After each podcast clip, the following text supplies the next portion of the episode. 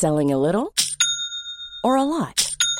Shopify helps you do your thing however you cha-ching. Shopify is the global commerce platform that helps you sell at every stage of your business. From the launch your online shop stage to the first real life store stage, all the way to the did we just hit a million orders stage. Shopify is there to help you grow. Shopify helps you turn browsers into buyers with the internet's best converting checkout. 36% better on average compared to other leading commerce platforms because businesses that grow grow with Shopify. Get a $1 per month trial period at shopify.com/work. shopify.com/work. Burrow's furniture is built for the way you live. From ensuring easy assembly and disassembly to honoring highly requested new colors for their award-winning seating, they always have their customers in mind. Their modular seating is made out of durable materials to last and grow with you. And with Burrow, you always get fast, free shipping. Get up to 60% off during Burrow's Memorial Day sale at burrow.com slash ACAST. That's burrow.com slash ACAST. burrow.com slash ACAST.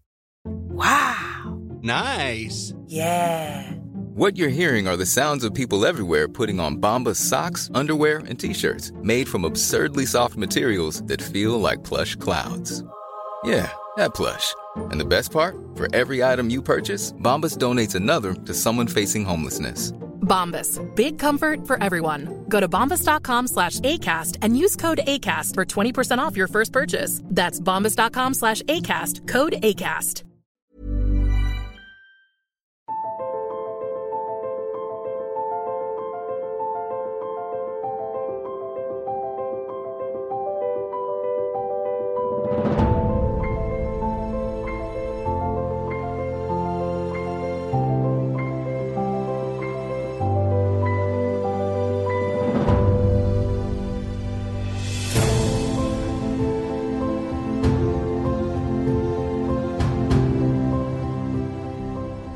به 22 دومین قسمت پادکست میم خوش اومدید من مهدی عباسی هستم و اینجا برای شما ترجمه فارسی مقاله هایی رو روایت می کنم که برنده یا نامزد جایزه های معتبر روزنامه نگاری بودن. مثل جایزه پولیتزر.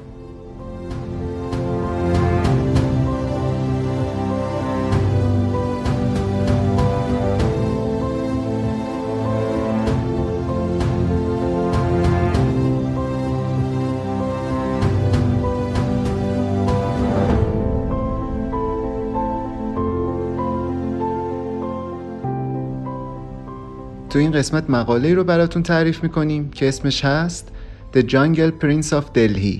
ما ترجمهش کردیم شاهزاده جنگل و عنوان این اپیزود هم همینه. نوامبر 2019 تو نیویورک تایمز منتشر شده و سال 2020 هم نامزد جایزه پولیتسر تو بخش بهترین نوشته بلند بوده. البته جایزه اصلی رو اون سال مقاله تاریک ترین راز گوانتانامو برد که تو اپیزودهای 20 و 21 تعریفش کردیم. اگه نشنیدین حتما اون دوتا قسمت رو هم گوش کنین. خانم الن بری این مقاله رو نوشته که جزو نویسنده های ارشد نیویورک تایمز و مجله The Boston Globe ه داستان جذابی هم داره. یه خانواده سلطنتی هن که دارن تارک دنیا وسط یه جنگل تو دهلی زندگی می‌کنن. نویسنده میره بهشون نزدیک میشه و یه حقایقی رو از گذشتهشون میاره بیرون. دیگه بیشتر از این لو نمیدم از قصه. خودتون گوش کنید جالبه بگم کمپانی فیلم و سریال سازی آمازون هم حق اقتباس این مقاله رو گرفته و داره از روش یه سریال می‌سازه. کارگردانیش رو هم داده به یه خانم دورگه هندی آمریکایی. یه پادکست سه قسمتی هم خانم بری از این داستان ساخته از همین داستانی که قراره بشنوید که اگه از این اپیزود خوشتون اومد بد نیست برین اونو هم گوش بدین. به انگلیسیه. تو اپای پادگیر اگه سرچ کنین The Jungle Prince پیداش می‌کنین. قبل از اینکه بریم سراغ مقاله از نازنین جان قاری هم تشکر می‌کنم که مثل مقاله گوانتانامو زحمت ترجمه این قسمت رو هم کشید و کلی هم همیشه به هم انرژی مثبت میده. گرافیک و کاور این قسمت رو هم مثل دو قسمت پیش سجاد جان انجام داده. ممنونم از این دوتا دوست نادیدم. ببخشید که انقدر دیر به دیر اپیزود میدم.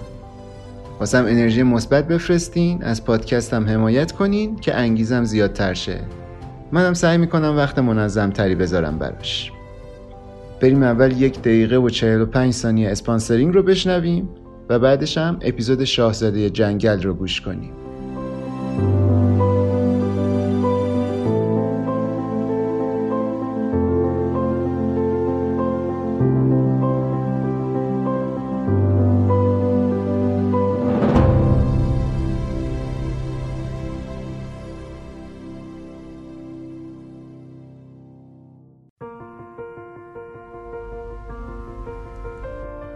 اسپانسر این قسمت پادکست میم مجموعه گلستانه. حتما می‌شناسید چای و برنج و ادویه های گلستانو و دیگه نیازی به معرفی نداره این برند. اما یه محصول دیگه ای هم داره که خیلی جذابه برای من. دمنوشای گیاهی گلستان. دقت کردین این چند سال مصرف دمنوش بیشتر باب شده؟ هم تو کافه ها و هم تو خونه هامون این روزا بیشتر دمنوش استفاده می‌کنیم. واسه همین مهمه که یه محصولی استفاده کنیم که از کیفیتش مطمئن باشیم. حالا دمنوشای گلستان چه ویژگیهایی داره که ما اینجا توصیهش می‌کنیم؟ چند تایشو میگم بهتون. یکی اینکه مواد اولیش خالص و ارگانیکه. آلودگی های میکروبی نداره. افزودنی و اسانس نداره. پس یه طعم طبیعی و تازه هم داره.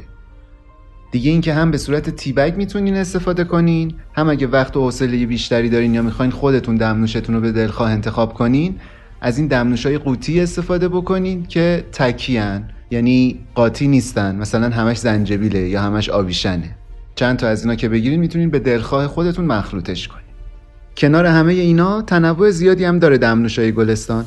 مثلا چند تا از تیبگاشو بخوام بگم براتون. دمنوش نعنا و بابونه و گلگاو زبون و چای ترش داره که خیلی متعارفن معروفن. یه سری دمنوشای ترکیبی هم دارن که tea bag ی اینا هم. اسمای جالبی هم دارن. مثلا دمنوش تناسب یا دمنوش آرامش یا دمنوش سرماخوردگی. دیگه من همش رو اینجا نمیگم. خودتون برین به سایتشون سر بزنین کشف بکنین محصولاتشون رو. لینک صفحهشون رو هم تو توضیحات همین پادکست می‌ذارم.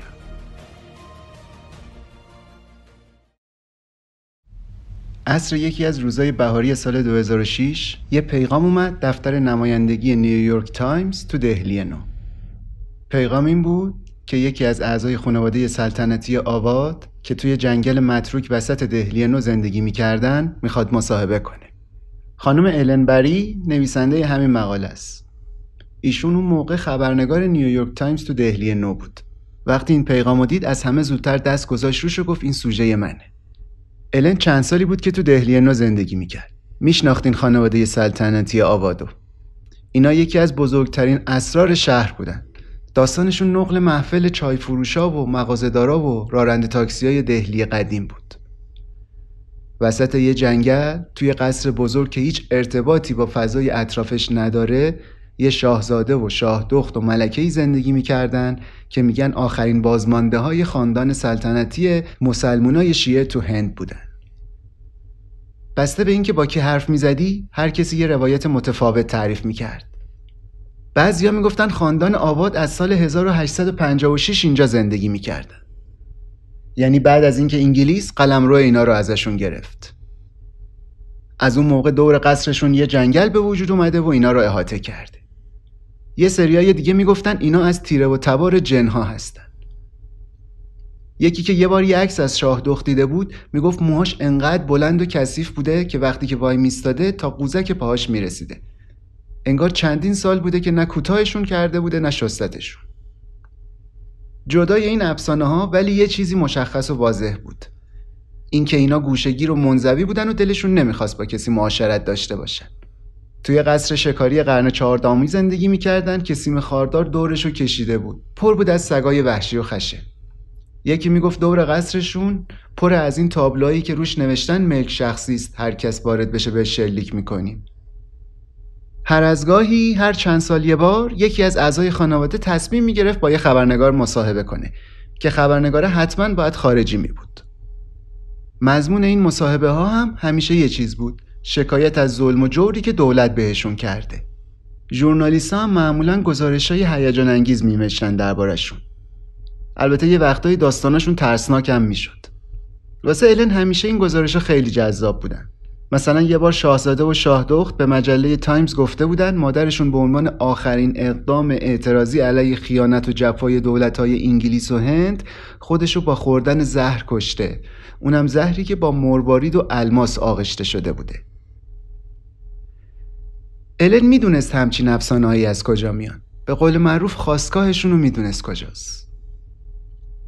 تاریخ هند با بلاهایی که بریتانیا سر این کشور آورده عجین شده. چه موقعی که با حقه و دوز و کلک حماسی اشغالش کردن چه موقعی که بعد از رفتنشون اون حمام خونو به راه انداختن. همون قضیه چند پارگی هند یا Partition of India. جلوتر توضیح مفصلتری میدیم راجع به این قضیه. ولی یه خلاصه الان بگم براتون قضیه اینجوری بوده که سال 1947 موقعی که امپراتوری هند بریتانیا سقوط کرد اومدن امپراتوری رو بر اساس مذهب چند تیکه کردن. کشورهای قلمرو پاکستان رو دادن به مسلمونا که اینا هم بعدا شدن جمهوری اسلامی پاکستان و جمهوری خلق بنگلادش. هندوها اتحادیه هند رو گرفتن که بعدش شد همین کشور جمهوری هند.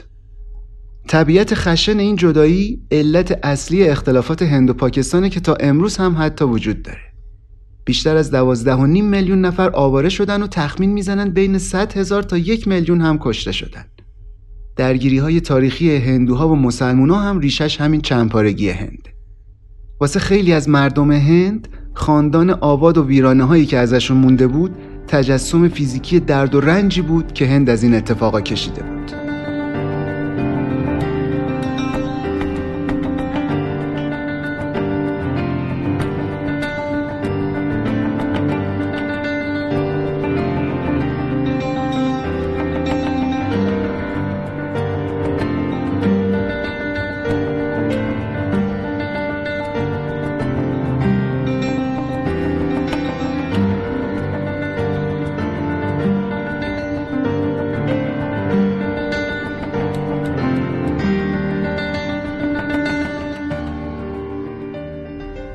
موقع فقط چند تا عکس از اعضای خانواده سلطنتی منتشر شده بود. از همین شاه دخت و شاهزاده. با اینکه خوشگل و سبزه بودن و صورت استخونی و کشیده داشتن ولی قیافه‌هاشون خسته و رنگ پریده بود. درمونده بودن انگار. گفتیم این خانم الن بری نویسنده همین مقاله چند سالی بود که تو دهلی نو زندگی می‌کرد.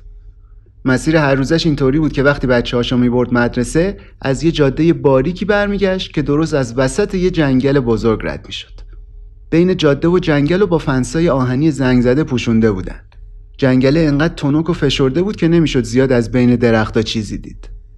توش پر بود از دار و دسته های میمونا و شبا هم وقتی که از کنارش رد می شدی صدای شغالا رو میشنیدی که دارن زوزه می‌کشن. واسه الن طبیعتا خیلی هیجان انگیز بود. اینکه یه فرصتی پیش اومده که می‌تونه با کسایی حرف بزنه که وسط همین جنگل متروکه زندگی می‌کنن. و تازه این همه هم حرف و حدیث پشتشونه. فردای روزی که اون پیغام مرموز رسید دفتر نیویورک تایمز الن زنگ زد به همون شماره‌ای که پیغام گذاشته بود. تلفن که چند تا زنگ خورد یه نفر گوشی و برداشت و با یه صدای لرزون شروع کرد به حرف زدن با الن.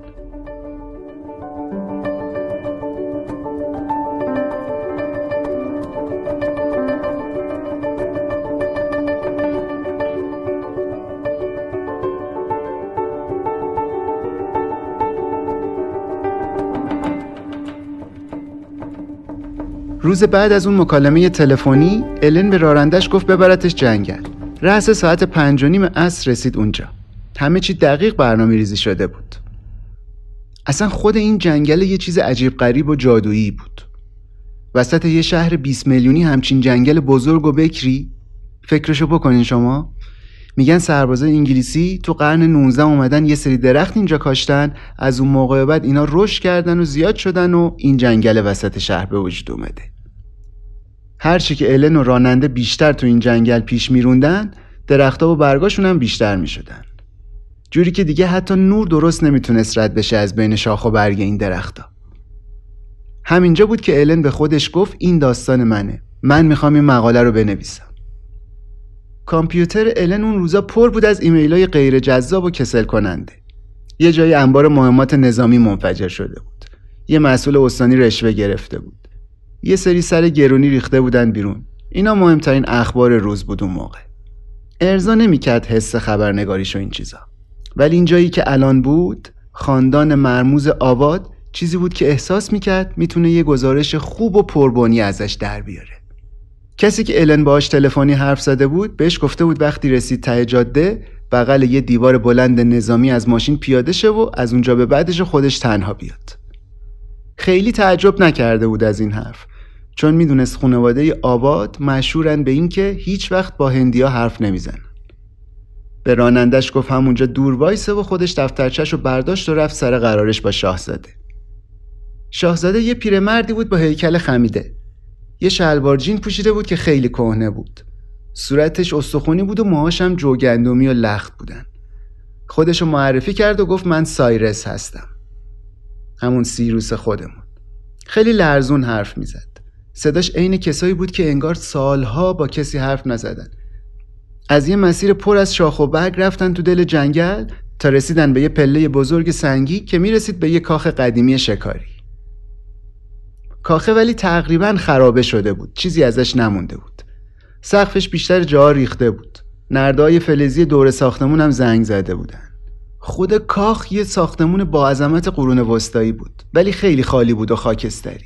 چند تا گلدون برنجی کهنه داشت که توش نخ کاشته بودن. یه سری فرش رنگ و رو رفته و قدیمی هم بود که یه زمانی احتمالا خیلی ابهت داشتن و گرون بودن. رو دیوار یه نقاشی رنگ روغن بزرگ بود از مادر شاهزاده که چشاش یه طوری بسته کشیده شده بودن انگار توی حالت خلصه طوری فرو رفته. شاهزاده الن و پشت بوم قصر هم برد تا منظره شهر رو از اونجا بهش نشون بده. معمولا خیلی از شهرهای بزرگ دنیا رو آوار گذشته ها شکل گرفتن. ولی دهلی از خود این آوار ساخته شده. تقریبا غیر ممکنه اینجا بخوای از یه جایی بری یه جای دیگه ولی مثلا به یه قلعه 15 ساله یا یه مقبره 700 ساله برنخوری پایتخت هفت سلسله خاندان پادشاهی مسلمون همین شهر بوده. اونم پشت سر هم. یکی یکی اومدن و وقتی زمانشون تموم شده حکومت رو دادن به بعدی.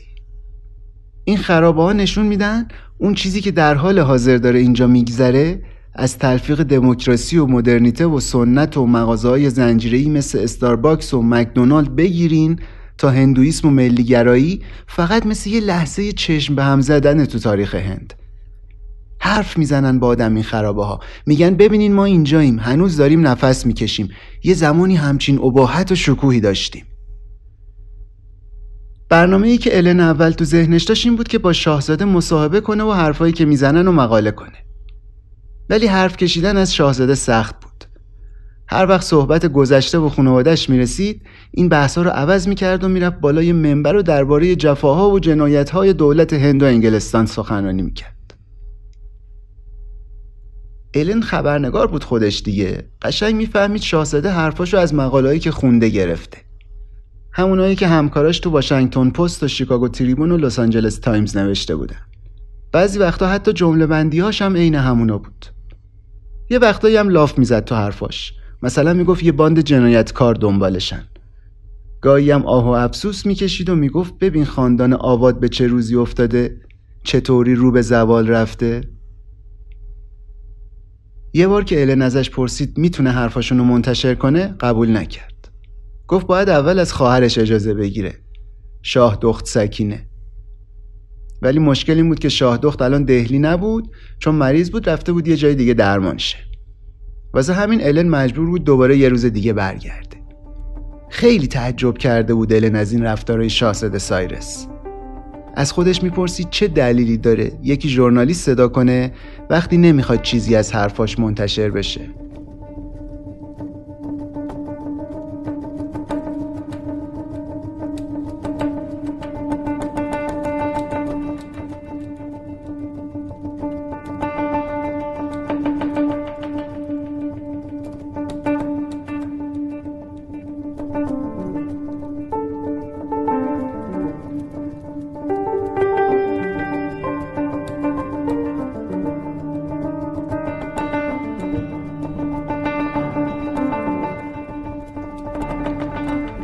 حالا بیایم ببینیم داستان این خاندان سلطنتی از کجا شروع شد و چطور. یه روزی اوایل دهه هفتاد میلادی یهو یه زنی از وسط ناکجا آباد تو ایستگاه راهن دهلی نو پیدا شد و گفت من ملک ولایت هستم بیگم آباد. آباد یه قلمرو پادشاهی بود که دیگه الان وجود نداره. سال 1856 بریتانیا اینجا رو گرفت و زمیمش کرد به خاک هند. پایتختشون شهر لاکنو بود. که الان یه شهر معمولی تو شمال هند. هنوزم ولی مرکز شهر پر از قصرها و مقبرهای دوره پادشاهی آباد. خلاصه بیگم یا همین ملک ولایت بست نشست تو ایستگاه راهن و گفت من آخرین بازمانده تبار پادشاهی آبادم. و تا وقتی همه این ملک و املاک و داراییایی که داریم و بهمون ندین همین قصرهایی که گفتیم تو لاکنو تا وقتی اینا رو به هم بر نگردونین از اونجا تکون نمی‌خورم. همه وسایل زندگیشم پهن کرد همونجا تو VIP ایستگاه. از فرش و گلدونای نخل و ست چای‌خوری استیل گرفته تا خدمتکارای نپالیش رو هم با خودش آورده بود. بیگم دو تا بچه هم داشت. شاهزاده سایرس و شاه دخت سکینه. اینا حدوداً 20 سالشون بود اون موقع و به مادرشون می‌گفتن اعلی حضرت ملکه ولایت یه قیافه نافذ و کاریزماتیکی داشت. قد بلند بود با شونه های پهن. صورتش هم سرد و سنگی بود. وقتی نگاش می‌کردی انگار داری به یه مجسمه شرقی نگاه می‌کنی. یه ساری ابریشمی تیره و سنگین پوشیده بود و یه تپانچه هم تو قاب چرمی همراهش بود. ملکه و بچه‌هاش اونجا روی صندلی قرمز پلاستیکی نشستن و صبر کردن و صبر کردن. سالها و سالها صبر کردن. یه کشیش کاتولیک که اون موقع تو ایستگاه راهن کارای خیریه می‌کرد می‌گفت اینا سالها اونجا مثل مرتازا نشسته بودن. بچه ها به طور عجیبی از مادرشون حرف شنوی داشتن. حتی بدون اجازه اون یه دونه موز نمی‌تونستن بردارن. اخلاق و رفتار ملکه ولایت هم خیلی متکبرانه و اشرافی بود. مستقیم با کسی حرف نمی‌زد. باید درخواست تو حتما با کاغذ و قلم نفیس مینوشتی و می‌دادی به پیش خدمتاش. اونام نامه رو روی سینی نقره‌ای میذاشتن و میآوردن براش بلند میخوندن. تهدید کرده بود که اگه مسئولای راه آهن واسش دردسر درست کنن خودشو با سم مار می‌کشه. مقامای دولتی افتاده بودن دنبال اینکه یه جا براش پیدا کنن بفرستنش زندگی کنه. اینا خیلی کارشون رسانه ای شده بود. اخبارشون تو مجله و روزنامه پخش شده بود. مردم دیگه میشناختنشون. دولت میترسید چیه های لاکنو بریزن بیرون اختشاش کنن. اگه بفهمم بلایی سر آخرین ملکه خاندان سلطنتی آباد اومده. یکی از روزنامه‌ای که اون موقع خبر تهیه می‌کرد از ماجرا می‌گفت خیلی ماجرا صحنه عجیب غریب و رمانتیکی شده بود واسه مردم. یه ملکه ای که بیرون قصرشه و الان داره تو ایستگاه راهن زندگی می‌کنه. اما ریزبی اون موقع مشاور استاندار اوتار پاردش بود. همون استانی که لاکنو مرکزشه. میگه منو با ده هزار روپیه فرستادن دهلی تا اینا رو بدم به ملک ولایت و مجبورشون کنم برن یه خونه ای چیزی واسه خودشون تو لاکنو بگیرن. اون زمان سال 1975 ده هزار روپیه پول خوبی بودا ولی ملکه ولایت عصبانی شد و گفت این خیلی کمه و همشو پرت کرد تو صورت این بیچاره. پولا پخش شده بودن تو هوا.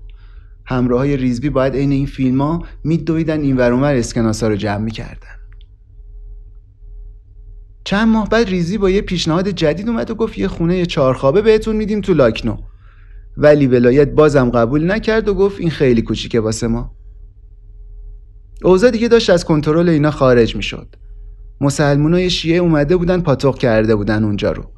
ریزوی یه بار تو محرم رفته بود اونجا دید کلی از عزادارای شیعه جمع شدن دارن قمه می‌زنن. می‌گفت همه جا رو خون گرفته بود.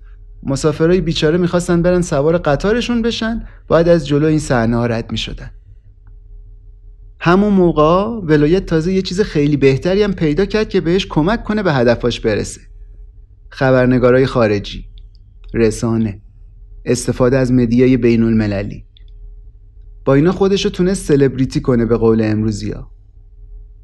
یه بار سال 1981 یکی از خبرنگارای تایمز یه مقاله نوشته بود اسمش بود شاهزاده هندی در ایستگاه راه‌آهن حکمرانی می کند یا مجله پیپل نوشته بود بگذارید دنیا بداند با آخرین بازمانده های نواب اود چطور رفتار می شود نواب یه عنوان سلطنتیه که قدیما به خصوص تو آسیای جنوبی و هند رایج بود. تقریبا معادل کلمه انگلیسی کینگه یا پادشاه. عمدتا هم مسلمون بودن این نواب ها. هرچی اسم اینا تو رسانه خارجی بیشتر پخش می‌شد مشهورتر می‌شدن فالووراشون بالاتر می‌رفت طرفدارشون هم بیشتر می‌شد. مردم از همه جای دنیا واسهشون نامه میفرستادن و همدردی می‌کردن. خود ولایت هم یه رفتارهای عجیب غریبی داشت که حاشیه های دوروبرش رو بیشتر می‌کرد. مثلا فقط وقتی اجازه می‌داد ازش عکس بگیرن که ماه تو کم نورترین حالت خودش باشه. سال 1984 بالاخره تلاشای ملکه نتیجه داد. خانم ایندیرا گاندی اون موقع نخست وزیر هند شده بود. اون بهشون یه کاخ قرن چهاردهمی داد تو همین دهلی نو وسط همین جنگله که بهش می‌گفتن مالچا محل. همین قصر داغونی که اوایل پادکست گفتم براتون الن می‌رفت اونجا شاهزاده رو می‌دید. اینطوری شد که بالاخره بعد ده سال اینا از ایستگاه راهن اومدن بیرون و اسباب کشی کردن به مالچا محل. روزی که اینا از ایستگاه رفتن آخرین باری بود که کسی ولایت رو دید.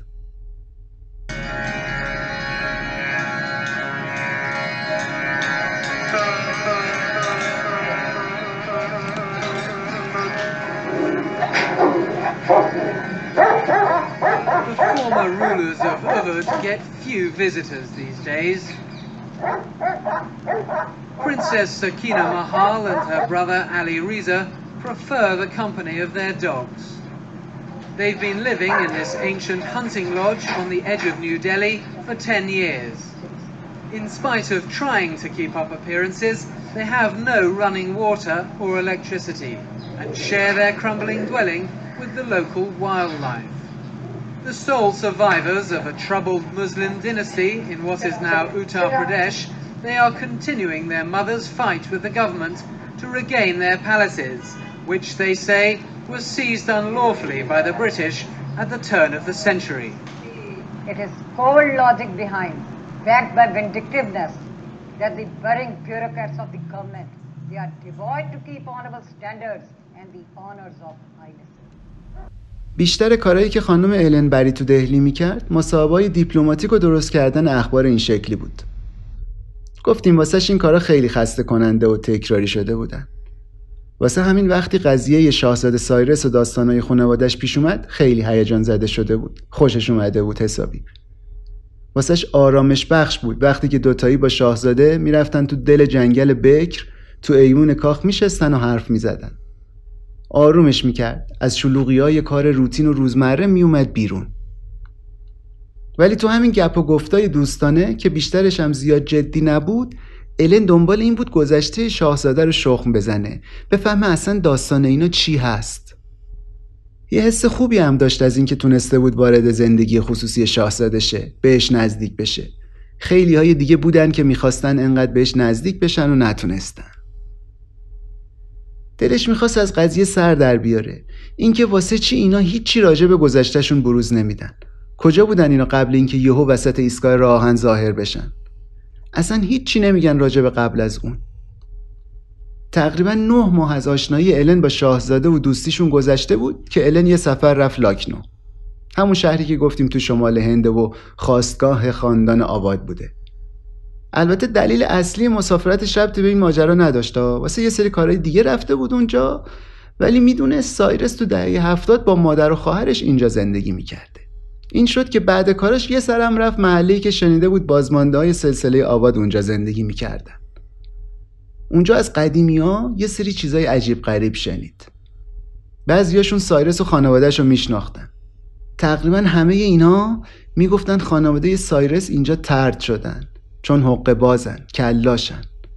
علکی رو جای خاندان سلطنتی جا زدن. خواهر سایرس شاه دخت سکینه هیچ وقت خودشو نشون نداده بود. ولی سایرس یه کتاب نشونه الن داد که می‌گفت خواهرش نوشته. توش داستان زندگیشون رو تعریف کرده. خیلی قابل فهمیدن نبود متن کتابه ولی از تو همون نوشته های پراکنده می‌شد فهمید چقدر علاقه بین این خواهر و برادر زیاد بوده. سکینه تو کتاب نوشته بود اونم می‌خواسته مثل مادرشون خودشو بکشه ولی فقط به خاطر سایرس این کارو نکرده. نگرانی از آینده سایرس و اینکه قراره چه بلایی سرش بیاد جلوشو گرفته. یه شب سایرس زنگ زد به ایلن و یه اعتراف عجیبی کرد. صداش میلرزید نمی‌تونست درست حرف بزنه. گفت خواهرش شاه دخت سکینه در اصل هفت ماه پیش مرده ولی این به هیچ کس نگفته و تنهایی خودش دفنش کرده. تو تمام این مدت هم به الن دروغ می‌گفته و الانم احساس عذاب وجدان داره. بعدش گفت دیگه نمی‌خواد این رابطهشون ادامه داشته باشه و النو ببینه. آخرش هم گفت که خیلی تنهاست. الن البته این حرفش زیاد جدی نگرفت. چند روز بعد از مکدونالد غذا گرفت و سرزده رفت پیش شاهزاده. بعد اونم دوباره دوست شدن با هم. کم کم نظر شاهزاده عوض شد. می‌گفت اگه می‌خوای می‌تونی تو روزنامت راجع به من چیزی بنویسی ولی به شرطی که زیاد وارد جزئیات نشی. ارتباط اینا با هم حدود 15 ماهی طول کشید.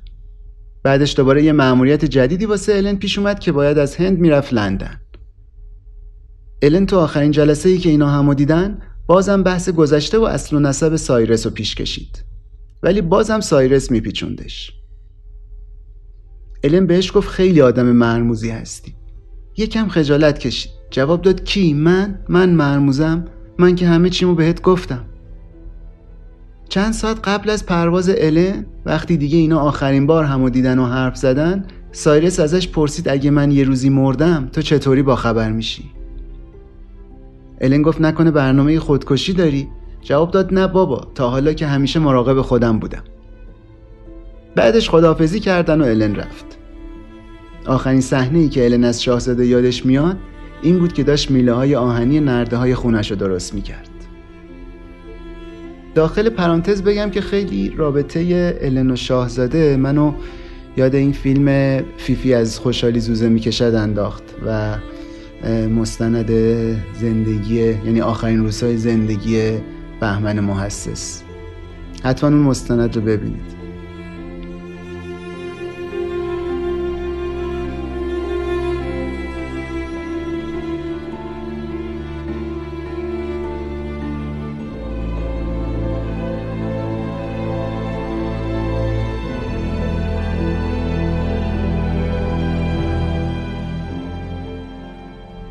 برگردیم به مقاله.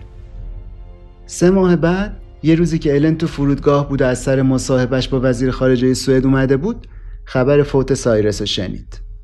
یکی از دوستای خبرنگارش خبر رو تو فیسبوک براش فرستاده بود. شک شده بود. چمدونش رو گذاشت زمین و خودش هم نشست کف فرودگاه.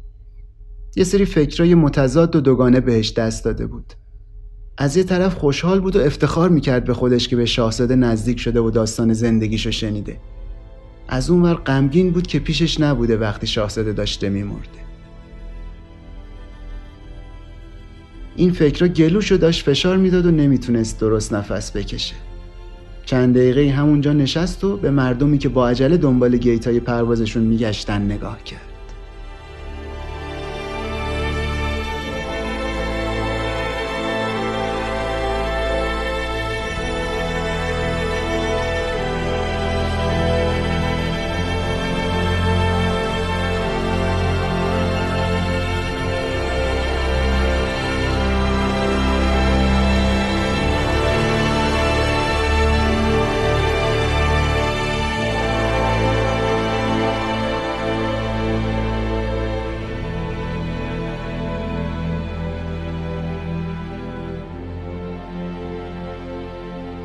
چند وقت بعد یکی از مامورای همون پایگاه نظامی که گفتیم نزدیک کاخ سایرسینا بود ماجرای مرگش رو دقیق تر واسه الن تعریف کرد.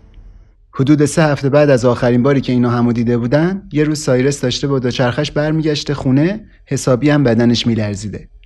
یه برقکار همون پایگاه نظامی میبینتش و کمکش می‌کنه دوچرخش رو ببره تو کاخ.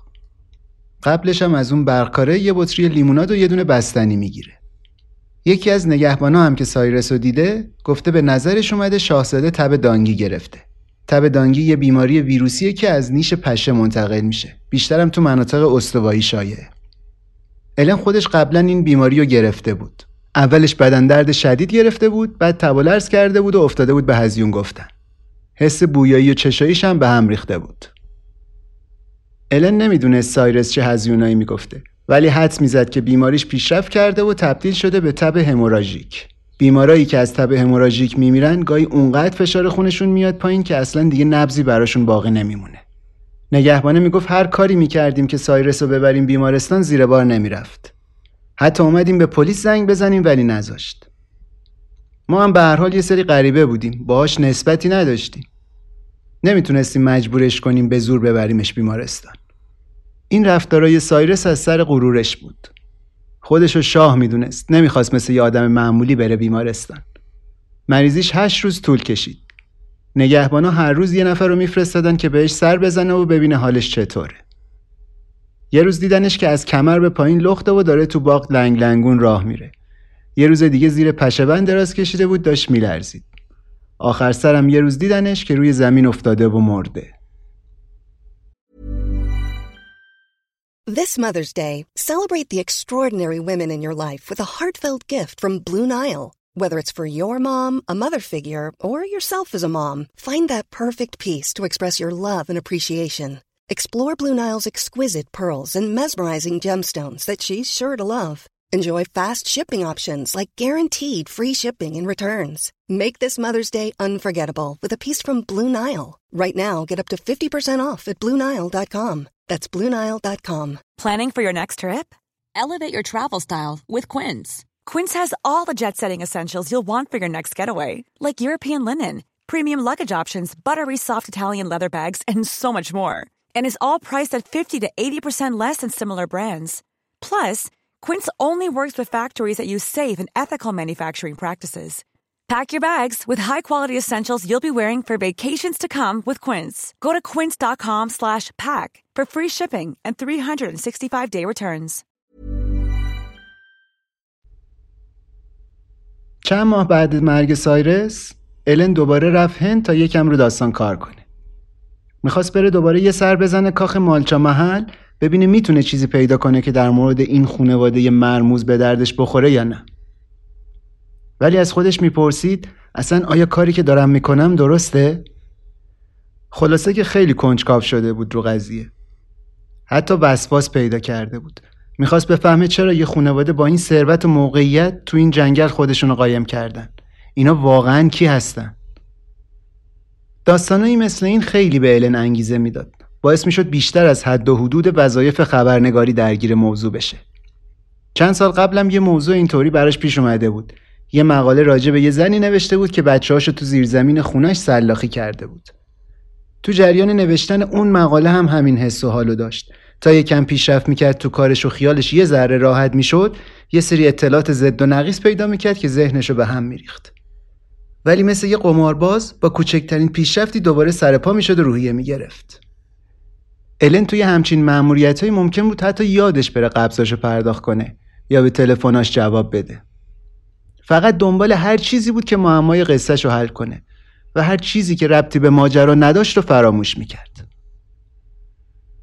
سایرس و خانوادش توی دوران تاریخی مهم تو کشور هند زندگی کرده بودن. زمانی که بخشایی از هند جدا شدن و کشورهای پاکستان و بنگلادش به وجود اومدن. الن حس می‌کرد جواب سوالش تو همین قضیه می‌تونه پیدا کنه. جایی که چند پارگی خاک هند باعث شد زندگی نصف جمعیت یه قاره برای همیشه تغییر کنه.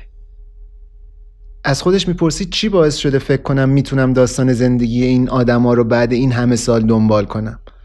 و به خودش جواب می‌داد چی می‌تونه جالبتر از قصه ای باشه که اینا درباره خودشون تعریف می‌کنن. وقتی داشت از پله های قصر مالچه محل بالا می‌رفت به این چیزا فکر می‌کرد.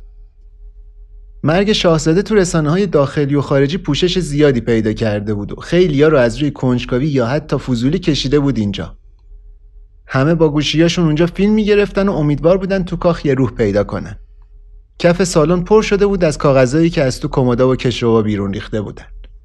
الن شروع کرد به دنبال گشتن تو این کاغذها تا شاید گواهی تولدی، پاسپورتی، هر چیزی که این خانواده رو به دنیای واقعی مربوط کنه پیدا کنه. اما به جاش یه دست نامه پیدا کرد که مکاتبات بین اینا و خبرنگارای مختلف از سی سال پیش تا الان بود. یه جوری بود انگار نامه نگاری با خبرنگارا شغل خانوادگی اینا بوده. کلی درخواست مصاحبه از طرف گزارشگرای مختلف بین نامه ها بود. الن تو نوشتن اینجور درخواستا انقدر تجربه داشت که بتونه لحن پر از التماس نوشته ها رو تشخیص بده. بعضیاشون با لحن رسمی و اداری نوشته شده بودن، تو بعضیاشون هم به شاهزاده پیشنهاد داده بودن. بابت مصاحبه بهش پول میدن. الن این نامه ها رو می‌خوند و بلند میخندید. چون می‌دید سایرس و خانوادهش همه این خبرنگارا رو سر کار گذاشته بودن. از جمله خود النو بعدم که خوب بازیشون می‌دادن و میپیچوندنشون باشون مصاحبه نمی‌کردن.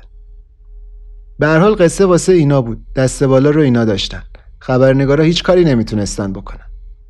الن بین این کاغذا و خرت و پرتای اینا یه تیکه کاغذ بریده از یه روزنامه پیدا کرد که واسه یه مقاله بود به این اسم.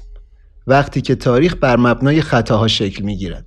When the history is based on errors. دو تا از پاراگراف های مقاله هم highlight شده بود که اینا بودن قسمت های highlight شده.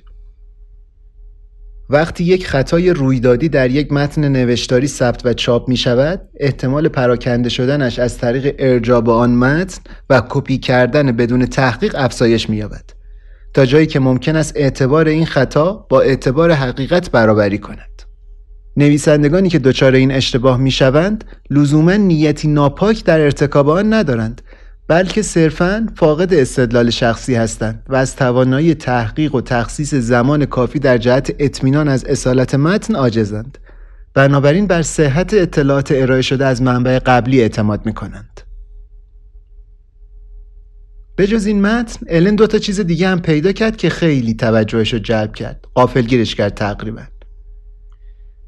اولی یه دسته رسید انتقال پول تو مبلغای نخیلی بالا بود که به طور مرتب و از طریق شرکت وسترن یونین از یه شهری تو شمال انگلیس واسهشون فرستاده شده بود. فرستنده هم خودشو برادر ناتنی معرفی کرده بود. دومی یه نامه بود که با یه دستخط لرزون نوشته شده بود. تاریخش هم برای سال 2006 بود. لحن نامه با اینکه صمیمی بود ولی توش گله و شکایت هم داشت نشون می‌داد نویسنده هم نگران ولایت و بچه هم ازشون شاکیه. از اون نامه هایی بود که فقط یه فامیل نزدیک می‌تونه بنویسه. نویسندش می‌گفت حالم انقدر بده که حتی نمی‌تونم تنهایی برم دستشویی. بعدم مفصل درباره بیماریش توضیح داده بود و از مسئولیت سنگین تأمین خرجای خانواده ولایت و بچه ها شکایت کرده بود. گفته بود من آدم پولداری نیستم که بتونم شما رو واسه همیشه تأمین مالی کنم. تو رو به هرچی میپرستین اوضاع مالیتون رو خودتون سر و سامون بدین. که اگه یه روزی بلای سر من اومد من نبودم بیچاره نشین. رسید آخرین پولی رو هم که براشون فرستاده بود همراه نامه گذاشته بود و آخرش هم نوشته بود خدا به داد هممون برسه. نامه به اسم شاهد امضا شده بود. آدرس فرستنده هم یه جایی تو برادفورد یورکشایر بود. تا اینجا رو داشته باشین یه پرانتز طولانی باز کنیم بریم سراغ داستان خاندان آباد یا تراژدی خاندان آباد. وسط های قرن 19 هم سرعت کمپانی انگلیسی هند شرقی تو تصرف قلمروهای مختلف هند رفته بود بالا. ایالت های سند و پنجاب که گرفته بودن حالا داشتن نقشه میکشیدن واسه یه قلمرو آباد. حاکم آباد یه نوابی بود به اسم واجد علی شاه. واجد علی شاه یه آدم خیال پرداز تجملاتی بود. همیشه مشغول ولخرجی و ایشونوش و عشق و حال تو حرم سراش بود. اسم حرم سراش هم گذاشته بود پریخانه. این بیچاره فکر می‌کرد انگلیسی ها هواشو دارن چون عموی بزرگش بهشون کلی وام با بهره کم و بازپرداختای طولانی داده بود. اما اتفاقا انگلیسی ها به خاطر بیکفایتی از پادشاهی برکنارش کردن. یه قراردادی بهش تحمیل کردند که قلمرو آباد برای همیشه به کمپانی عظیم هند شرقی واگذار شه. خودش رو هم تبعید کردن کلکته. یه تاریخدانی که زندگی نامه واجد علی شاه رو نوشته میگه بعد این اتفاق شهر بیروح شده بود. غم و قصه از دیوارای شهر میبارید. مادر واجد علی شاه بعد این جریان یه تلاشی کرد و با کشتی رفت انگلیس که به ملکه ویکتوریا التماس کنه جلوی کمپانی هند شرقی رو بگیره. البته تنها نتیجه ای که داشت این سفر این بود که مجلای انگلیسی مسخرش کردن و واسه شعرهای تنز نوشتن این طوری شد که دوران حکمرانی خاندان آباد به سر رسید. حالا برگردیم به داستان خودمون. الن از دهلی رفت لاکنو و یه تاکسی گرفت واسه یه محله مسکونی شلوغ که پشت معبدای بزرگ و قصرهای قدیمی شهر بود. می‌خواست اونجا کسایی پیدا کنه که سایرس و خانوادش رو میشناختن. خیلی جای قدیمی بود. اسبا تو کوچه های باریک با عرباشون این ورون ور می‌رفتن. یه صدای خیلی کم موزیکی هم از رادیو می اومد. محله پر کارگاه های صنایع روستایی بود که واسه قلم روی آباد حس نوستالژیک داشت. همه جا عکس واجد علی شاه زده بودن. البته عکسش که نه یه نقاشی ازش. با یه قیافه خیال پرداز کشیده بودنش که به یه گوشه خیره شده. واجد علی شاه تا دلتون بخواد زن و معشوقه و سیغه و عقدی داشت. واسه همین شهر پر بود از نواده و امامزاده و شاهزاده. همشون توی لاکنو پخش شده بودن و هیچ کدومشون هم اون یکی رو قبول نداشتن. الن اونجا راجع به سایرس و خانوادش که پرسید محلیا خیلی سریع شناختنشون. می‌گفتن این ستا تو دهه هفتاد یه چند ماهی و اینجا زندگی کردن. یه کسی بود به اسم ابرار حسین که اون موقع خدمتکار ولایت بود اینجا. می‌گفت این خانواده تأثیر زیادی رو مردم اینجا گذاشت. به خصوص رو جمعیت شیعه ها مردم عادی وقتی اینا رو می‌دیدن گریه می‌کردن. فکر می‌کردن ملکه موعودشون برگشته. از پیشش که می‌رفتن عقب عقب می‌رفتن که بهش پشت نکنن. فقط هم من نبودم و همه مردم میومدن ببیننشون.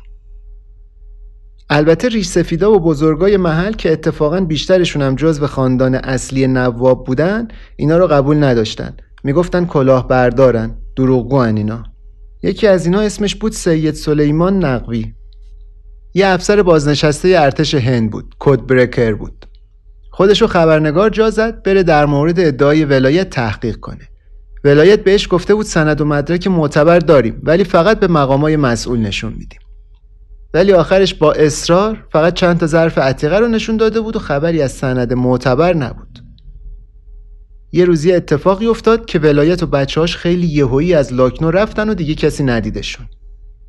یه زن مسنی ولایت رو دیده بود و شناخته بودتش. از قبل دوران چند پارگی میشناختش گویا. می‌گفت ولایت یه آدم معمولیه. زن یه کارمند دولت بوده اون موقع و هیچ نسبتی هم با خاندان نواب نداره. این آقای افسر بازنشسته ارتش همین آقای سلیمان که به نظر خودش خیلی هم آدم شناس بود می‌گفت نظر منو بخواین اینا آدمای شیادی بودن. اما از روی حرس و طمع و واسه پول این دروغا رو نگفته بودن. این خانوم خود بزرگ بینی داشت. باید حتما از نظر روانی معاینه می‌شد. البته وضعیت بچه‌هاش فرق می‌کرد. اینا واقعا مادرشون رو باور کرده بودن.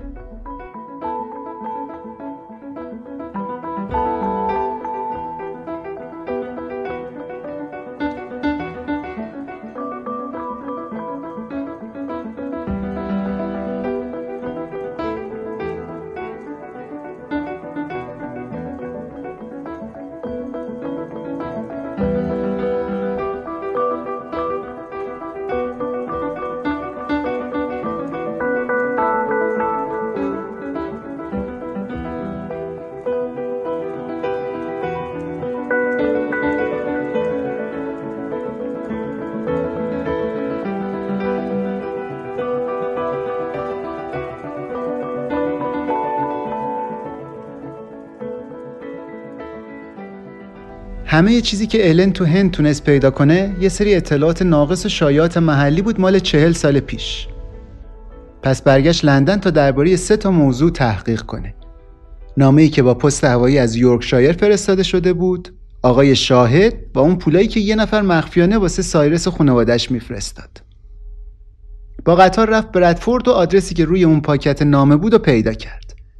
یه روز ابری بود و داشت باد میومد الن از کنار مغازه ها و بنگاه های معاملاتی و رستوران های ارزون قیمت چینی گذشت و رسید به یه سری ساختمون شیک و تمیز با آجرای زرد رنگ که تقریبا همشون مال مهاجرای هندی و پاکستانی بودن. بالاخره آدرسی که دنبالش بود و پیدا کرد. یه خونه ای بود که بیرونش پر این مجسمه های سفالی مختلف بود. در زد و یه پیرمرد چهارشونه با پیژامه رنگی در رو باز کرد. 85 86 ساله بود انگار. به نظر نمی رسید که حالش خوب باشه. از چشاش آب می اومد و قفسه سینش فرو رفته بود. ولی قیافش شبیه سایرس بود. همون استخون گونه برجسته و همون دماغ عقابی. النو دعوت کرد داخل خونه و یه صندلی نشونش داد که بشینه. خودش هم رفت روی تخت تاشو دراز کشید.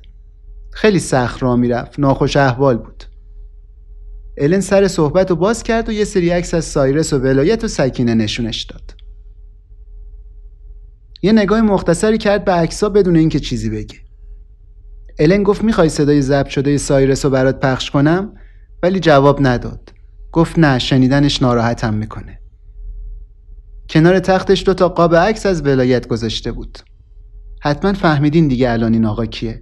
ایشون شاهده برادر بزرگ شاهزاده سایرس. بالاخره الن یه چیز واقعی در مورد سایرس و خانوادش پیدا کرده بود. اینا یه خانواده کاملا معمولی بودن. پدرشون عنایت الله باد بود. یه کارمند اداری تو دانشگاه لاکنو. اسم دوست الن هم شاهزاده سایرس نبود. اصلا شاهزاده نبود. فقط میکی بات بود. میکی بات پیر. الن اینا رو تو اون خونه آجوری تو غرب یورکشایر فهمید. هویتی که سایرس و خانوادش خیلی تلاش کردن که لو نره. شاهد دوران جوونیشو تو کارخونه زوباهن کار کرده بود. ولی خاطرات زندگیشون قبل آواد رو یادش بود. قبل از اینکه مادرش یه ملکه شورشی بشه. دورانی که یونیفرم مدرسه داشتن و خدمتکار تو خونشون کار می‌کرد و مادرشون هم یه زن خاندار بود. یکم که گذشت زن شاهدم رسید خونه کاملیا. اینا تو سال 1968 با هم آشنا شده بودن. کاملیا اون موقع موهاشو بلند کرده بود و شاهدم یه مرد هیکلی شبیه بکسرای سنگین وزن بود. کاملیا خیلی ذوق زده به الن گفت شاهد اون موقع می‌تونست چهار تا مرد و همزمان بزنه. هیچ وقت مادر شوهرش رو از نزدیک ندیده بود ولی چند سال باهاش ارتباط داشت نامه نگاری می‌کردن. به نظرش داستان ملکه بودن ولایت یه حرکت خیلی جسورانه بوده. می‌گفت واقعا معلوم نیست اون زن چش بود. اوایل حرفاشو باور کرده بودم ولی حالا به همش مشکوکم. خیلی کم پیش میاد شاهد راجع به این قضیه حرفی بزنه. خیلی ناراحت کنن دست براش. فکر کنم مجبور شده بود باور کنه که قصه مادرش واقعیه. ولی هرچی بزرگتر شد فهمید همه ماجرای داستان تخیلیه. یه دروغ بزرگ.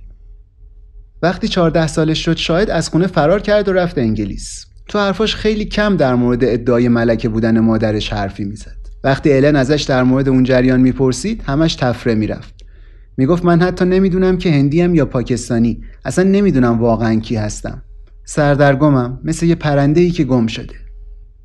الن می‌خواست بیشتر در مورد خانوادش بپرسه ولی شاید وقتی خبر مرگ سایرس رو شنید خیلی متأثر شد حالش بد شد. گفت من باید اونجا میبودم و نجاتش می‌دادم.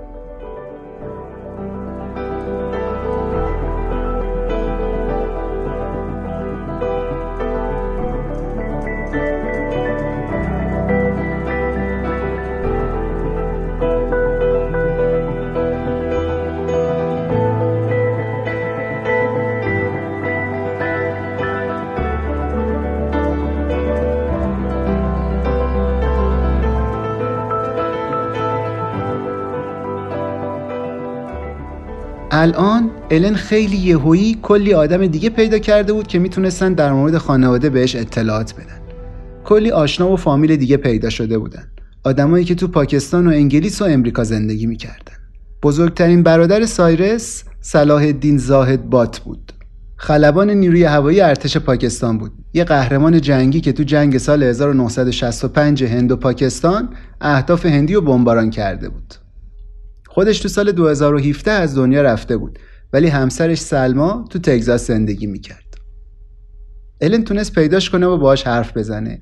اونم می‌گفت ادعای مادر شوهرش دروغه. ولایت هیچ وقت ملکه آواد یا ملکه هیچ جای دیگه ای نبوده.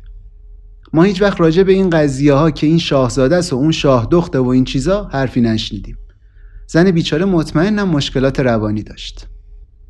الن دوتا از دخترموهای بزرگتر سایرس رو هم پیدا کرد که تو لاهور پاکستان زندگی می‌کردن. واسه همین رفت پاکستان که با اینا مصاحبه بکنه. اینا ولایت رو از وقتی که جوون بود و پرشور میشناختن. ولی دیگه از اواخر سال 1960 به اینور ندیده بودنش. همون موقعی که یه دفعه از پاکستان رفت هند. دخترما دیگه بیشتر از این دلشون نمی‌خواست اطلاعات بدن. ولی بعد اینکه الن کلی بهشون اصرار کرد و گفت ولایت دیگه مرده بچه هم مردن دیگه لازم نیست چیزی رو مخفی کنین. یکی از این دخترم ما گفت همه اون داستان دروغ بوده. حالا هم که اونا مردن تو هم دست از سرشون بردار.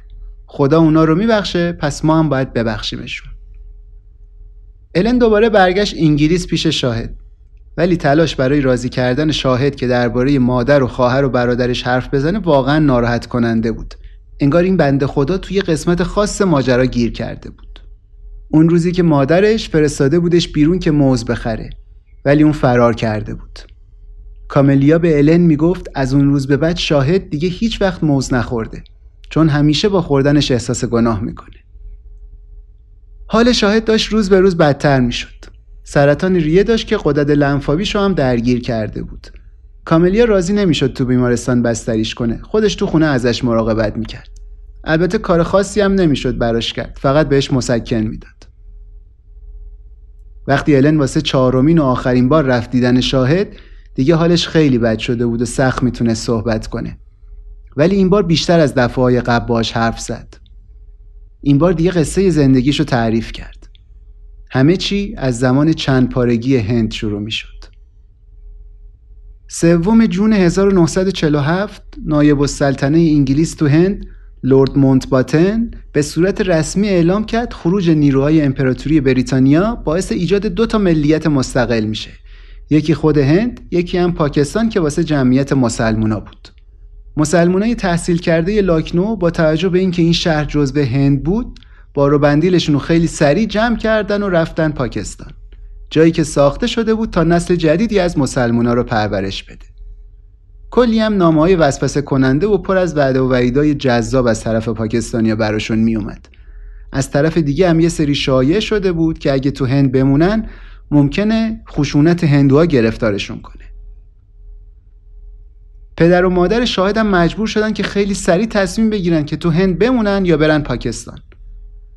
مادرش ولایت بات هیچ وقت به اندازه دورانی که تو لاکنو زندگی کرده بود خوشحال نبود. اونجا یه زن قوی و پرجذبه بود. تصمیم گیری برای ولایت خیلی راحت و مشخص بود.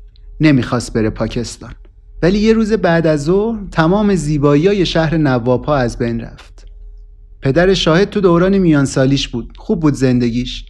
عینه که دست فلزی می‌زد لباس خوب میپوشید. یه روز داشت با دوچرخش برمیگشت خونه که چند تا جوون هندو دورش کردن و با چوب هاکی تا می‌خورد زدنش. سر همین قضیه دید که اینجا دیگه امنیت هم ندارن. تصمیم گرفت که خانوادهش رو ورداره ببره پاکستان. اونجا هم شغلش رو عوض کرد. یه کار تو قسمت بازرسی آژانس هواپیمایی ملی پیدا کرد. سلما عروس ولایت میگه اون موقع ما همه بچه بودیم. شهر پر از درگیری و خشونت بود. چند هفته پشت سر هم نتونستیم از خونه بیرون بیایم. هر جا رو می‌دیدی پر جنازه بود. وقتی می‌خواستیم بریم غذای چیزی بخریم همه جا وحشیگیری و درگیری می‌دیدیم. مردم همدیگر رو قارت می‌کردن. همسایه به همسایش رحم نمی‌کرد. یه شب اوضاع خیلی ترسناک شده بود. همه جا صدای داد و فریاد مردم و شلیک گلوله میومد آدما با چاقو و قمه به هم حمله می‌کردن. ما پشت پنجره وایساده بودیم و این چیزا رو تماشا می‌کردیم. ولایت حرف شوهرش رو گوش کرد و اومد پاکستان. ولی از این مهاجرت اجباری راضی نبود. از اینکه همه چیزایی که اونجا ساخته بود و مجبور بود بذاره و بیاد اینجا کینه گرفت. خشم و نفرت تو وجودش جوونه زد و رشد کرد و رفتارش تغییر کرد. چند وقت بعد شوهرش یهویی از دنیا رفت. حالا دیگه همه این عقده های فروخورده بابت این اتفاقا و کینایی که از مصادره اموالش تو هند به دل گرفته بود انقدر عصبانیش کرد که یه روز که نخست وزیر پاکستان رو تو یکی از این دیدارای مردمیش پیدا کرد خودش رو رسون بهش و یه سیلی خوابون زیر گوشش. این ماجرا همه چیز رو واسه ولایت عوض کرد. دیگه یه بیوه محترم نبود بدنام شده بود. گرفتنش و محکومش کردن شیش ماه تو بیمارستان روانی لاهور بستریشه این تنها رایی بود که می‌تونست جلو زندون رفتنش رو بگیره. شاهد واسه ملاقات مادرش می‌رفت تیمارستان. اونجا صدای داد و فریاد و ناله و نفرینای مریضا رو میشنید. خیلی براش ترسناک بود. زنا رو زنجیر کرده بودن. یه روز یه مریض بیچاره رو دید که با چهار تا زنجیر بسته بودنش به دیوار. اینم بین این زنجیرها تاب می‌خورد. هر کسم که از جلوش رد می‌شد بهش توف می‌کرد. اونجا به ولایت شوک الکتریکی می‌دادن و می‌گفتن کاملا دیوونه است روانیه. انواع و اقسام داروها رو هم بهش تزریق کردن. وقتی بالاخره از بیمارستان مرخص شد بچه های کوچیکش رو برداشت اسباب و اساسیه و فرشا و جواهراتش رو جمع کرد و قاچاقی برگشت هند. با این برنامه که بره و اموال مصادره شدهش رو پس بگیره. شایدم باهاشون رفت. ولی همونطور که گفتیم بعد یه مدت فرار کرد و رفت انگلیس. شاهد نمی‌تونست احساسی رو که نسبت به ترک خانوادش داشت با کلمه ها بیان کنه. داستانش همینجا تموم شد. چون دیگه عجل مهلتش نداد و چند روز بعد تو خونش و در حالی که دستای کاملیا رو گرفته بود از دنیا رفت.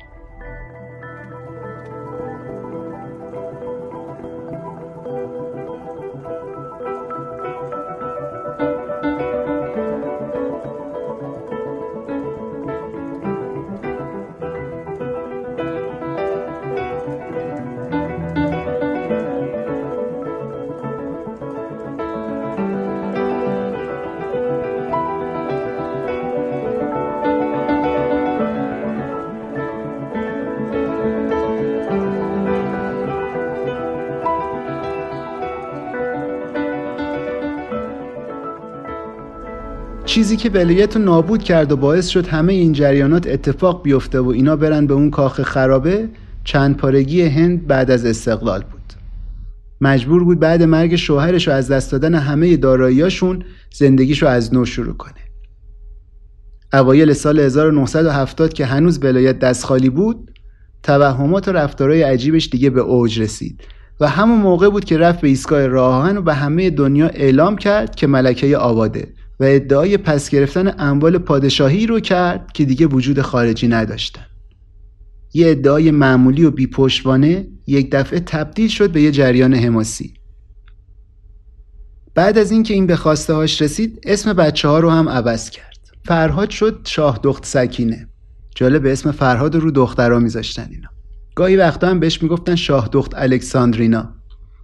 میکی هم شد شاهزاده علی رضا و بعدا هم شد شاهزاده سایرس.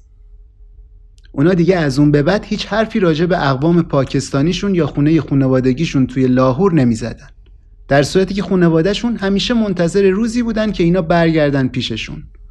هویت قبلیشون رو کاملا پنهان کردن انگار که از وسط ناکجا آباد اومده باشن.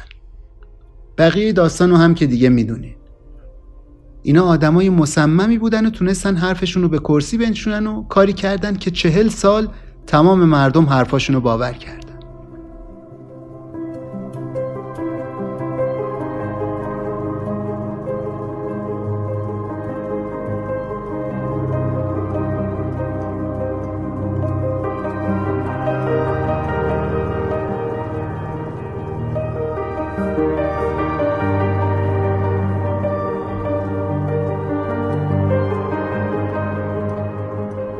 اینطوری شد که الن بری روزنامه نگار نیویورک تایمز راز این خانواده رو برملا کرد.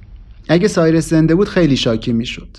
هیچ وقت به سوالای الن درباره گذشتش جواب نداده بود و این یکی از شرطهای اصلی رابطه ای بود که بین اینا شکل گرفته بود.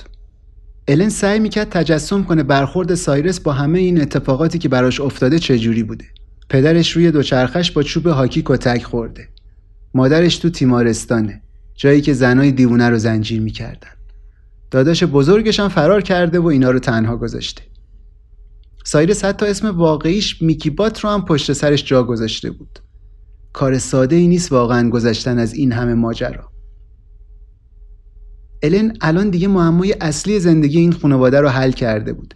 ولی چون سایرس و خواهرش مرده بودن هیچ وقت نمی‌تونست بفهمه آیا اینها اصلا می‌دونستن قصه مادرشون همش دروغ بوده یا نه. الن خودش میگه به هر حال اگه سایرس زنده بود این مقاله حتما داغونش می‌کرد. آخه چه کاریه وقتی نمی‌خوای رازت برملا بشه میری یه خبرنگار رو دعوت می‌کنی تو زندگیت؟ مثل این میمونه که از یه سگ بخوای پارس نکنه الن میگه باید اعتراف کنم به من یه مقداری بر می‌خوره. وقتی یه عده‌ای رو می‌بینم که فکر می‌کنن می‌تونن به خبرنگارا دروغ بگن. البته منظورش خبرنگار و روزنامه نگار واقعیه. نه اون نوع خبرنگاری که این روزا خیلی داریم دور برمون می‌بینیم. بگذریم. هنوزم تو دهلی کلی راننده اتوریشکا هستن که قصه شاهزاده ای رو که تو جنگل زندگی می‌کرد واسه بقیه تعریف می‌کنن. و حتما اینها حتی بعد این مقاله سالهای سال این قصه رو واسه بقیه هم میگن. الان این واقعیت رو تو آخرین سفرش به دهلی فهمید. وقتی رفته بود همون قبرستونی که سایرس رو توش دفن کردن. دنبال یه سنگ قبری میگشت که روش نوشته باشن سایرس شاهزاده آباد. ولی فهمید به خاطر اینکه اینو به عنوان یه آدم ناشناس دفن کردن فقط یه کد بهش تخصیص دادن. دی 33 بی رو سنگ آدمایی که به عنوان ناشناس دفن میشن فقط همین یه دونه کد می نویسن البته سنگ قبر نمیشه گفت بهش. یه تیکه سنگ کوچیکه که این کد روش نوشته و خاکای دور سنگر هم پشته کردن دادن بالا. تا جای قبر معلوم باشه. الن چند ساعت تو قبرستون دنبال این کت گشت ولی چیزی پیدا نکرد. خسته شد و عرق ریزون یه جا نشست. همونجا تو دفتر یادداشتش نوشت سایرس تو شهر مرده ها هم گم شده. یکی از همکارای الن که باهاش اومده بود داشت به بردستش می‌گفت بره یه بار دیگه دنبال قبر سایرس بگرده. همون موقع الن یه مردی رو دید که کنار آتیش داشت خودش رو گرم می‌کرد و خیلی مشتاقانه به حرفای اینا گوش می‌داد. وقتی الن نگاش کرد بلند شد و همچین رسمی طور خودش رو معرفی کرد. محمد اسلام چوهاری فروشنده کابل برق از دهلی قدیم. یه کت پشمی ارزون و بزرگ پوشیده بود موهاش هم مشکی پرکلاقی بود. یه کیسه پلاستیکی آورد و توش نشون الن داد. بریده های روزنامه مختلف که راجع به مرگ سایرس بود و جمع کرده بود. گفت این تکه های روزنامه رو جمع کرده تا یادش بمونه که این زندگی مادی با همه شکوه و جلال و تجملاتش چقدر زود گذره می‌گفت این موضوع شده نقل همه محافل دهلی قدیم. مردم میگن چطور شاه به این بزرگی وقتی میمیره هیچ کسی رو نداره که بشناسدش. چطور تنها فرزند اون خاندان بزرگ و پر افتخار سلطنتی تو تاریکی و فراموشی گم میشه. همونطور که داشت در مورد مرگ سایرس حرف می‌زد خیلی ناراحت شد و گفت من نسبت به این ماجرا خیلی احساساتی شدم که همچین اتفاقی می‌تونه تو دنیایی بیفته که خدا آفریده. بعدم شروع کرد به گریه کردن. الن تعجب کرده بود و نمی‌تونست حال مرده رو درک کنه. یه نگاهی به مترجمش کرد و گفت مگه میشه همچین چیزی؟ یعنی واقعا داره راست میگه؟ ولی آقای چوهاری غرق دنیای خودش بود. انگار داستان خاندان سلطنتی آباد خیلی روش تاثیر گذاشته بود. اینجا بود که الن فهمید این بابا حتما این قصه رو سالهای سال برای همه تعریف می‌کنه و میگه اگه آدمی به این بزرگی تو تنهایی و گمنامی بمیره پس وای به حال یه آدم عادی.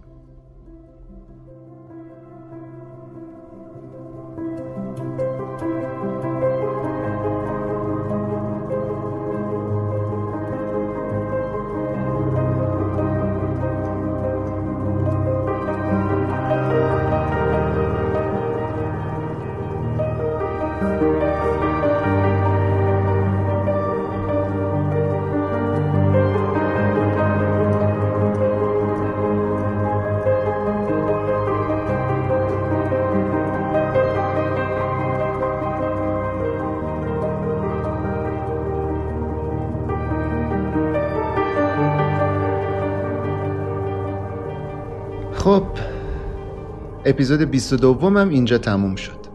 امیدوارم که خوشتون اومده باشه. نظراتتون رو به همون برسونین و ما رو به همدیگه معرفی کنین. تا اپیزود بعد بدرود.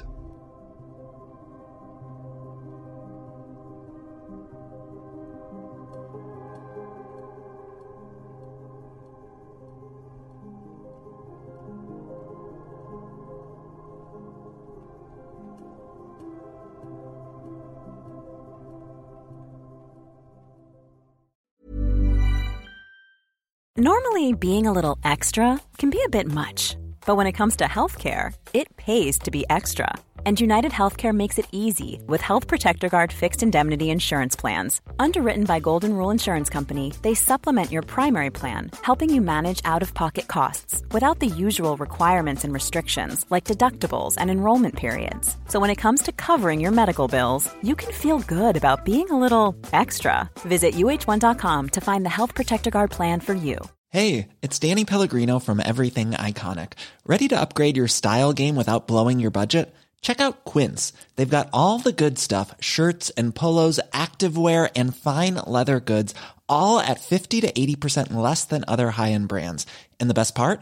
They're all about safe, ethical, and responsible manufacturing.